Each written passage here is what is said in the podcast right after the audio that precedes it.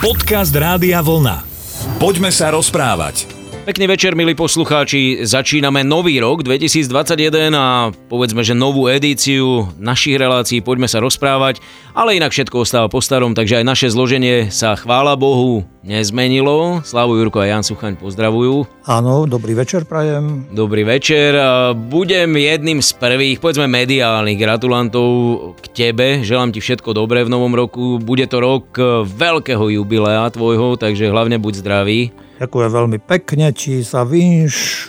A ja prajem tebe tiež rovnako rodinke a všetkým poslucháčom. Ja nebudem mať žiadne jubileum, ale aj na svoje narodeniny. Na teba to príde tiež, neboj sa. Bodaj by som e, na hrane toho jubilea, ktoré čaká teba, vyzeral tak dobre a bol tak dobre. Ale prestaň, dobre, poďme robiť volačo. Však máš rok ešte pred sebou, vieš, to zase není zase, že by si... Poďme, hej, zobuď sa. Pekný večer, vítajte, nič sa nezmenilo, vidíte. Poďme sa rozprávať. Janko je naozaj koncoročné dieťa, takže to som len tak povedal e, k jeho narodinám, ktoré sú ozaj veľmi ďaleko a tie predošlé sú práve ešte celkom blízko, ale nie je to téma, v ktorej by sme sa teraz chceli nejako extrémne hrabať, pretože oveľa dôležitejšie dni sú za tebou. A to no teda boli... dovol, prepáč. No nie tak ako nikdy Ja som myslel, že povie, že dôležitejšie jubilea. Tak dobre, už dobre, môžeš ne, pokračovať. Hej, dobre. Hej, tak to myslím, že nikdy napríklad, keď bilancujeme posledné dva týždne roka, tak nikdy nehovoríme o tvojich narodeninách ako top udalosti, ale práve o Vianociach, aj keď v jednom z rozhovorov si, neviem či v končiacom sa roku, alebo v roku predtým povedal, že e, kostoly na Vianoce vždy bývajú extrémne plné, no teraz to tak nebolo. Tak veď celý rok bol taký zvláštny, možno povedať, už začalo to jarou, čo bolo ešte nejak tak akože celkom v pohode, že predsa len sa prebudzala príroda, ten chrám prírody nejak tak e, mal iný náboj ako už dnes. Keď o tom hovorím, tak e, je to rozdiel medzi tou prvou vlnou a touto, pretože všetci sme boli takí pokornejší, sa mi zdalo a nevedeli sme, že kde čo bude, ako bude. Takže sme to brali, hovorím, s takou pokorou a aj s dôverou, aj s nádejou, aj s otázkami mnohými, čo ako sa budú veci vyvíjať. No teraz e, bolo už to tak, že teda kostoly boli otvorené, ale tiež na 25% myslím, alebo ako presne. A tak bolo podstatne menej ľudí. Samozrejme, ľudia sa aj boja a plus teda, že cez médiá môžu sledovať vôbec tú liturgiu a bohoslužby aj Vianoca vôbec celého toho obdobia. Ale zase na druhej strane si myslím, že ktorí sme boli a mohli, tak celkom pohodičke si, myslím, že sme oslávili narodeniny Ježiša. Niekedy je to tak, že aj v tom prázdnejšom chráme si to tí ľudia možno viac vychutnajú. Neraz tá polnočná ozaj vyzerala ako sardinkáreň hlava na hlave a už nech to skončí, aby sme si odfajkli. Čest výnimkám, hej, účasť. Áno, lebo že tedy aj jednoročiaci chodia do kostola na polnočnú. Inokedy nie, ale na, na polnočnú, že chodievali. Takže ono sa to znásobilo, áno, ale na druhej strane za zaplať pán Boh si myslím, že na tie pomery a možnosti a podmienky, ktoré boli vytvorené, tak celkom v pohode. Dalo sa možno aj cez Vianoce odsledovať také disciplinované správanie, lebo ty keď spomínaš tú pokoru, možno máš na mysli celonárodnú pokoru. E, druhá vec je tá, že občas sa objavia informácie alebo fotografie o tom, že niekde si ľudia neodpustili spevy koliet a proste také tie veci, kde to mohla byť voda na mlyn kritikom, pretože ozaj e, kostoly dostali výnimku, boli otvorené na rozdiel možno od reštaurácií alebo iných zariadení a tam tá disciplína musela byť veľmi striktne kontrolovaná. Videl som, že kňazi k tomu pristupovali naozaj naozaj zodpovedne. Ale isté, a myslím si aj veriaci, aj ľudia vôbec, akože, tak všetci cítime, že ako to je a že je to tu a prečo by sme neurobili to minimum, čo preto urobiť môžeme. Ešte by ma možno zaujímalo tvoj pohľad vlastne na to online sledovanie, lebo cez rok neviem, ani sa to nedá nejako vyhodnotiť, hej, že koľko ľudí sleduje omše alebo, alebo liturgie a vôbec možno veľkonočné obrady, neviem, či aj Veľká noc, aj keď už je to poriadne dávno, že či aj vtedy už to bolo takto, že online, pravdu povediac, neviem, či ja by som z toho mal taký zážitok tak nebol by si asi sám. Viacerí ľudia hovoria, že predsa to osobné stretnutie je osobné stretnutie, ale zase niekomu to asi takto stačí a vyhovuje, najmä tie rizikové skupiny obyvateľstva, pretože tá obava je na mieste a teda hovorím, že aby aký taký a možno aj niektorí možno aj plnohodnotnejší zážitok zasa z toho možno mohli mať, alebo ťažko povieš, sme rozdielni ľudia aj v tomto, ale ja som mal dosť, hovorím, ľudí, ktorí hovorili práve o tomto, že predsa to osobné stretnutie je predsa len iné a plnšie a bohatšie a naplňa ľudí. Koledníci v šesťčlenných skupinách mohli chodiť u vás? Vieš čo, u nás už nie sú nejaké také zvyky, neviem, že by bol býval niekde, niekto spieval. Ja som tentokrát nejak tak mal veľ, veľkú chuť do spevu, možno už práve po tých e, prázdninách alebo po tom oddychu, takže som vždy, dokonca som aj si vyžiadal tichú noc, svetú noc nejak tak na záver. Tak ty si známy tým, že si koleduješ už od 80 rokov. ja že, myslím si, že, že viem spievať, no to neviem to, ale zase, ale tak ako viem, tak, tak viem. Poďme sa rozprávať. Tému predsavzatie môžeme preskočiť, pretože to som nenápadne sondoval už niekedy v decembri a to Janko hneď zmietol zo stola, takže o tom sa baviť nebudeme. Vôbec si to nepamätám, ale poď ďalej. No však ale vedia, ja tu rozprávam ľuďom nielen to, čo sa hovorí na mikrofón, veď, ja, ja, aj tak na to, schodoch. Na tom, sme sa, na tom sme sa nedohodli. No, čiže uh, je to pravda, čo hovorím každopádne, ale čo nás v tom roku čaká a neminie, to sú výborné témy. Ja už to beriem tak s úsmevom. Kedy si som mal DR na ďalší rok, niekedy v septembri, už kúpený jeden z prvých a v oktobri už z polovice zaplnený a teraz to beriem všetko s takou rezervou, lebo hovoriť o tom, čo bude v tomto roku, je naozaj irónia. Tak iste, tak ale zas e, my ľudia sme asi odjak živa naučení plánovať, tak e, z mnohých tých oblastiach našej ľudskej činnosti a, a vôbec všetkého teda, aj keď sa počíta s určitými obmedzeniami, ale sú plán, je program. Čaká nás po desiatich rokoch znovu sčítanie ľudí. Teraz to už bude elektronické a páni biskupy v tom pastierskom liste hovorili o tom, medzi iným, že to sčítanie bude prebiehať od 15. februára do 31 marca a teda je to celoštátne elektronické sčítanie ľudí. Bude to isté aj náročné, ale toto sčítanie je dôležité a má, má podať presnejší obraz o Slovensku, o jeho bohatstve či chudobe, o kultúre, o vzdelanosti našej a má samozrejme podať aj predovšetkým obraz o náboženskej situácii, o tom, koľko je katolíkov, koľko je grékokatolíkov, koľko je evanielíkov, pravoslávnych a iných ľudí, iných ľudí iného význania. A oni sa tak obracajú, samozrejme, veď sú pastiermi, tak sa obracajú na veriacich s tým, teda, že aby si každý uvedomil aj zodpovednosť za to a čo mňa tak trošku zaujalo a tak trošku aj možno zaskočilo, hovorili o tom, že aby každý, kto čo len je pokrstený a nič viacej, aby teda sa vyplnil tú rubriku, alebo v tej rubrike napísal, že kam patrí. Hej. Lebo z niekedy s týmito ľuďmi, keď e, majú voči nám nejaké požiadavky, tak trošku tak hyberieme e, rezervovanie a im trošku aj, e, nechcem povedať, že robíme problémy, ale starosti určitým spôsobom áno, lebo ich považujeme len za pokrstených a nič viac, hej, ako keby neboli v náboženstve vychovávaní. No ale tak na druhej strane zase je to zrozumiteľné, hej, že tí ľudia, keď aj možno nepraktizujú celkom, alebo, ne, alebo nechodia aj možno do chrámov, ale zase niekam patria. No a tak ja si myslím, že skôr z tejto pozície to treba vnímať, aby si ten človek uvedomil, tí ľudia uvedomili si, kto sú, kde sú, odkiaľ prišli alebo kam idú. Spomínali tam potom ešte na to, na tie duchovné hodnoty, ktoré máme ako v národe a v podstate na náš prvopočiatok alebo ako dočias ešte Cyrila a Metoda. Spomínali v tom liste Francúzsko, ktoré posledné roky malo problémy aj s islamom a ako aj prezident francúzsky sa vyjadril, že korene duchovné, ktoré majú, takže si zobrať nenechajú a že z týchto koreňov budú ďalej žiť a ďalej čerpať. Takže je toho viacej, no tak e, ja si myslím, že ľudia, ktorí to počuli a ešte budú počúvať o tom, lebo sa ešte bude aj debatovať o tom, takže sa budú môcť rozhodnúť a bolo by najlepšie, aby, sa, aby sme sa iste rozhodli podľa najlepšieho vedomia a svedomia. Možno keby bola kolónka kresťan bez záväzkov, tak to by bolo také najvystižnejšie, nie? To až ty budeš na tom vrchole, niekde na tom vrcholnom mieste, tak potom ja ti budem robiť ministranta a môžeme to tam dať.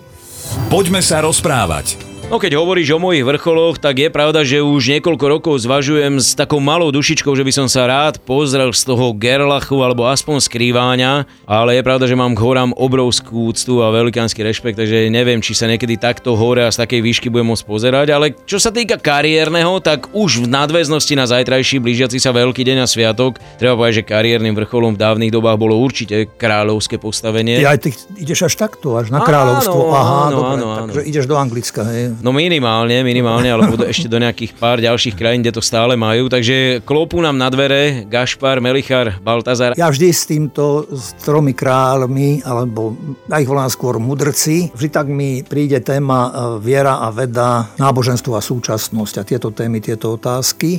Ale čo mňa hovorím, pri tom zamestnáva je práve e, táto skutočnosť, že moderný svet a moderná veda, že to, čo bolo možno v tej ich dobe a boli naozaj na tom vrchole a boli tými, ktorí ľuďom pomáhali a vedeli im rôznym spôsobom možno pomôcť tak e, toto pokračuje vlastne a veda mnohokrát v dnešnej dobe si myslím, že nahrádza náboženstvo.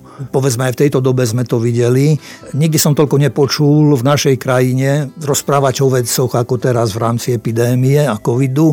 Aj človek ich mohol vidieť na obrazovke. A každý asi spomenul práve toto, že kto vie, čo nás čaká, že aby sme mali odvahu, aby sme mali dôveru, aby sme my sme sa nebáli aj nechať sa zaštepiť a teda je to na e, slobode asi každého človeka. A čo pre mňa je dôležité, že keď bol druhý vatikánsky koncil, čo je, bolo dobre dávno, už 55 rokov dozadu, ale mnohé z neho sa ešte vôbec myslím, že nepodarilo ani zrealizovať. Ale tam sa veľa hovorilo práve o viere a cirkvi v súčasnom svete a nejak taký pohľad na dnešný svet a zodpovednosť, ktorú všetci máme vlastne za to, ako bude aj svet vyzerať. A v jednej konštitúcii slávnej Gaudium et Spes o cirkvi v súčasnom svete. Medzi iným sú slová, kde Napríklad hovorí, že ľudstvo v súčasnosti prežíva nové obdobia svojich dejín, vyznačujúce sa prenikavými a náhlymi zmenami, ktoré sa postupne šíria po celom svete.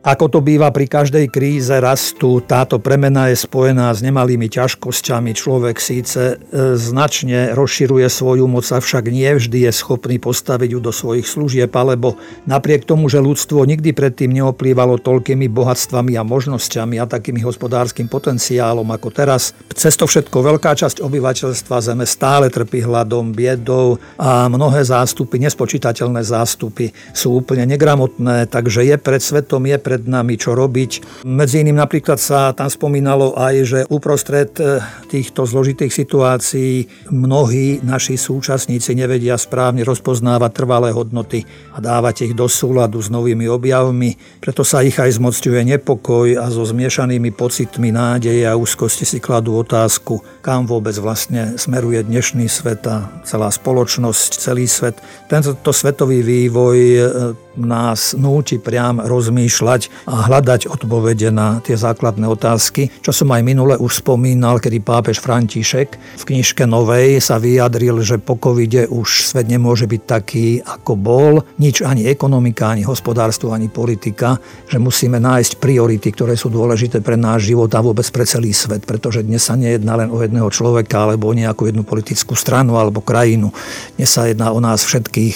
A čo som ešte tiež zachytil, chytil a čo ma tiež zaujalo, stretol sa s vedcami, a, ktorí mu predstavili umelú inteligenciu a robotov. A keď si to tak pápež pozeral a žasol nad tým a hovoril, že iste tomu ešte všetkému nie je koniec, tento vývoj bude pokračovať ďalej, takže sa ich opýtal, že čo taká umelá inteligencia alebo taký robot nebude nikdy mať, čo im bude chýbať. A tí vedci rozmýšľali, niektorí aj hneď odpovedali a zhodli sa na jednom spoločnom slove nežnosť. No a pretože to bolo vlastne ešte pred Vianocami, tak František aj vyzval ľudí k tomu, že hoci cez pandémiu sme sa my ľudia nejak tak fyzicky oddialili, že musíme dodržiavať odstupy, ale že na druhej strane, aby sme práve o to viac nejak nezabudli na tú ľudskú blízkosť a spolupatričnosť. Poďme sa rozprávať. Ešte by som sa ale predsa len vrátil k tým zajtrajším trom kráľom, trom múdrcom, teda po tvojom povedané. Myslíš si, že oni museli mať veľkú dávku odvahy, alebo že sa báli ešte predtým, než vyrazili za malým Ježiškom, alebo čo bola taká ich hnacia sila? Lebo však potom im hrozilo všeličo. Ja si myslím, že aj ich viedla, viedla túžba po poznaní a vedení a predovšetkým, že už nech to bolo akokoľvek, ale zväz, ktorá sa šírila a že kto prišiel na svet, tak e, možno aj chceli ho započítať medzi seba. Že ako mudrca, vieš, ako, možno kráľa, mudrca. Ono síce ešte po troch kráľoch, ešte potom je nedela, myslím, krstu pána a kedy už končia Vianoce, vlastne vianočné obdobie a už potom začína to obdobie zasa cez rok a v spoločnosti zasa už tie plesy a plesová sezóna, aj keď dnes to, v dnešnej dobe to bude asi tiež trošku asi obmedzené. Online. ale ten príbeh je naozaj zaujímavý a ja som čítal také, také zábavné niečo trošku o nich, keď to, lebo všetko raz skončí, no a aj ich návšteva v Betleheme skončila, lúčili sa s Máriou, s Ježiškom, s Jozefom a tak e, vysadli na svoje zvieratka a vracali sa naspäť do vlasti. Stále tá hviezda, ktorá ich sprevádzala, ktorá je známa ako kometa, išla s nimi a oni boli nadšení teda, že si tak aj hovorili, že pochvalovali si, že to, čo chceli nájsť, našli a a ešte aj tej hviezde ďakovali, že takto ich sprevádzala stále a že znovu s nimi je. Ale keď sa takto tešili, odrazu tá hviezda zmizla. A teraz ostali takí akoby bez seba, že čo teraz budeme robiť. Tak hneď začali, niektorý tam aj mal slzy v očiach, ale Gašpar, ktorého sme spomínali, ktorý bol taký praktický akože z nich a hovorí, že aby sa, že už vieme, kde sme a že iste nájdeme cestu a prídeme domov. Ale odrazu nejak tak no, nastalo ticho a aj tá dôvera, aj tá viera, že prídu a nájdu cestu domov, slabla. Potom ale predsa ako išli, prišli na krížovatku ciest, čo je vždy veľmi dôležité asi aj v živote človeka, aj spoločnosti, aj národa, aj sveta. A tam tak rozmýšľali, že ktorou tou cestou sa vydať. A jeden z nich sa pozrel a videl na údolí sa pásť e, stádo. A tak si hovoria, že keď tu je stádo, tak to musí byť aj nejaký človek, nejaký pastier. Takže zbehli dolu a našli tam naozaj mladého muža, ktorý ich hneď ponúkol mliekom a syrom a im vysvetlil, že kadiaľ by asi mali ísť. No a čo si všimli, tak na čele mal svetlo. Mu svietilo svetielko na čele, čo ich tak akože nerozumeli tomu, čo to je, ale potom ako išli ďalej, tak prišli zasa do jednej dediny a tam na priedomi videli ako matku, ako drží náručí dieťa, pristali pri nej, porozprávali sa s ňou, ona ich pozvala dovnútra, pohostila ich a keď sa lúčili, tak znovu si všimli, že aj na jej čele sa objavilo ako toto svetlo. No a tak keď pokračovali, tak e, až prišli, potom ešte tam stretli, myslím, že nejakého človeka, ktorý mal problém s ťavou. Zasa iný človek pomáhal tomuto človeku tú ťavu z jamy vytiahnuť a všimli si, že aj ten, ktorý pomáhal tomu človeku, že mal tiež na čele svetielko. No až vlastne prišli už na miesto, kde sa mali rozlúčiť a keď sa lúčili, tak si uvedomili a videli jeden na druhom, že každý má na čele svetlo a e, im to tak nejak prišlo, že tá hviezda, ktorá sa im stratila, že možno vybuchla, alebo sa možno len rozmenila na tieto svetielka a že e, stala sa vlastne akoby odkazom pre všetkých ľudí dobrej vôle a že kto chce, aby, aby v týchto intenciách a v nejak v tomto svetle svoj život žil.